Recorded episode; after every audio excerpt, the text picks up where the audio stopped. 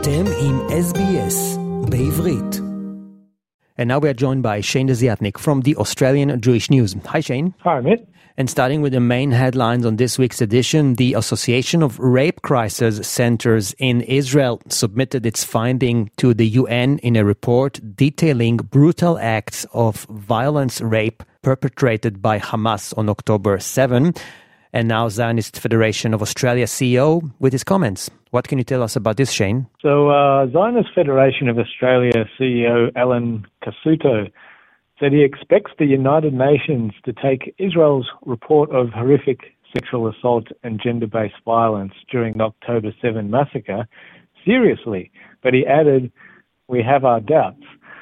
Last week, the Association of Rape Crisis Centers in Israel submitted its findings to the UN in a report detailing brutal acts of violent rape, often involving threats with weapons, specifically directed towards injured women in Israel during the attack by Hamas.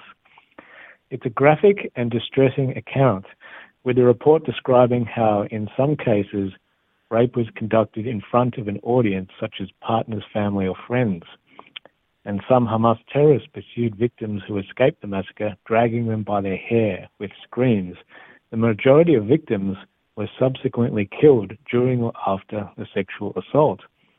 So Cassuto told the Jewish News, the systematic and barbaric nature of the Hamas rapists is so foreign it is hard to fathom, and the sheer number of rapes across so many sites shows that this was a clear operational strategy, and it's extremely upsetting and difficult to read about those heinous attacks, but we cannot ignore them or remain silent.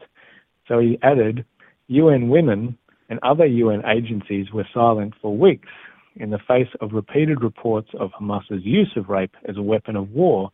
So when it comes to Israel, he said, the UN is entirely compromised, and we've seen that at every level, including when it comes to the safety and dignity of Israeli women and girls. Mm-hmm. Any other comments from community leaders or Australian politicians? There's been quite a lot of further comment among the Australian Jewish community about this. Okay.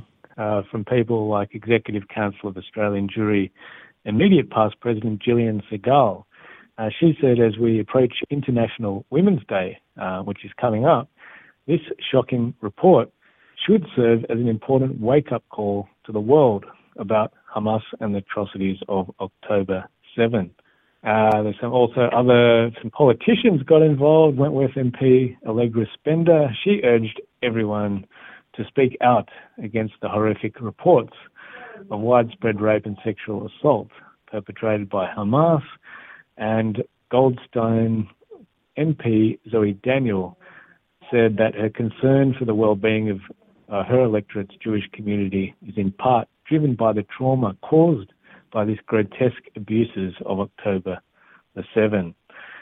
CEO of the Association of Rape Crisis Centers in Israel, Orit Sulitzinu, said the report leaves no room for denial or disregard.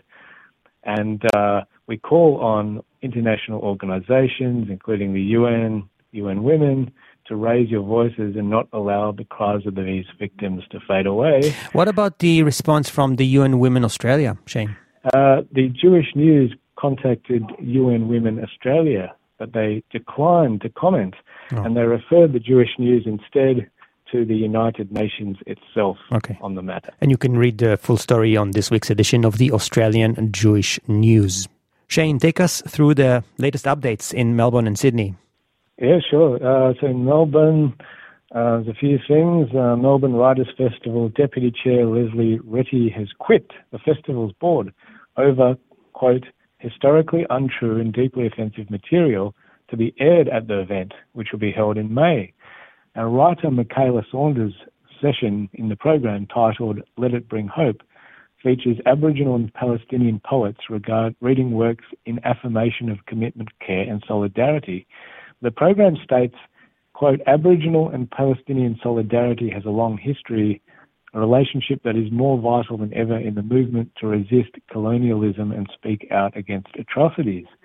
Now, Saunders, who has Korean Lebanese legacy, within 3 weeks of October 7 Hamas onslaught, she signed an open letter blaming the violence on, quote, 75 years of Israeli settler colonial dispossession. So Retty, who was the festival's deputy chair for the past 2 years, said this is historically untrue and deeply offensive material, and it compelled him to quit his role on the board. We've also got further comments about that from various Australian Jewish leaders. Also in Melbourne, a senior Victoria police officer will meet with a group of Jews who said they were treated unjustly by police outside a Melbourne City Council meeting. We might have mentioned that in last week's report. Yes. So hopefully some good will come out of that. Okay. Also in Melbourne, the Besson Family Foundation Chair Debbie Dadon has stepped down from Melbourne's Malthouse Theatre Board amid concerns that anti-Israel activist Clementine Ford will be given a platform to speak about her book the same night as a Yiddish theatre group's production of Yentl is set to open. Okay, that's in Melbourne. Let's move to Sydney and some more incidents in Sydney, Shane. There's a couple of incidents in Sydney too. Unfortunately, on university campuses, I'm sure it's also going on in Melbourne, but Jewish students at the University of Technology Sydney have expressed concerns over its position on a pro-Palestinian strike that was due to take place on Thursday. An email sent to students earlier this week said, quote, UTS supports the rights of staff and students to work towards social justice, advocate for causes they believe in, and voice their opinions freely without fear of reprisal. And it said students missing class due to attending the strike could notify their tutors so that no penalty for non-participation or absence from assessment is applied. Now, the New South Wales Jewish Board of Deputies President David Ossip said the RIF body was immensely concerned about this and is engaging with the university at the highest levels to remind them of their duty of care and responsibility to ensure the safety and well-being of Jewish students and staff. Since that story was published after deadline, we've heard of similar incidents happening at the University of Sydney. And some letters from the Vice-Chancellor directing staff and teachers to allow protesters against Israel to freely come into any lecture and speak in the middle of the class if they like. There's also been an event organised on Thursday at the university campus from a group calling itself Solidarity, and it's hard to tell exactly what it is, but from all the posters it looks like it's kind of talking about Hamas and possibly, or hopefully not, promoting Hamas's cause in that event. But it's wait and see how that one goes. Yeah, we'll have to wait and see. And in a different story with Palestinian Leila Khaled, and she will not be allowed into Australia to speak at the Socialist Climate Conference. What can you tell us about this, Shane? Yeah, sure. So Palestinian terrorist Leila Khaled will not be allowed into Australia to speak at a Socialist Climate Conference, a Sunni government minister said this week. Khaled had been announced as a speaker at something called Eco-Socialism 2024, Fight Climate Change Not War, an event to be held in Perth in June later this year.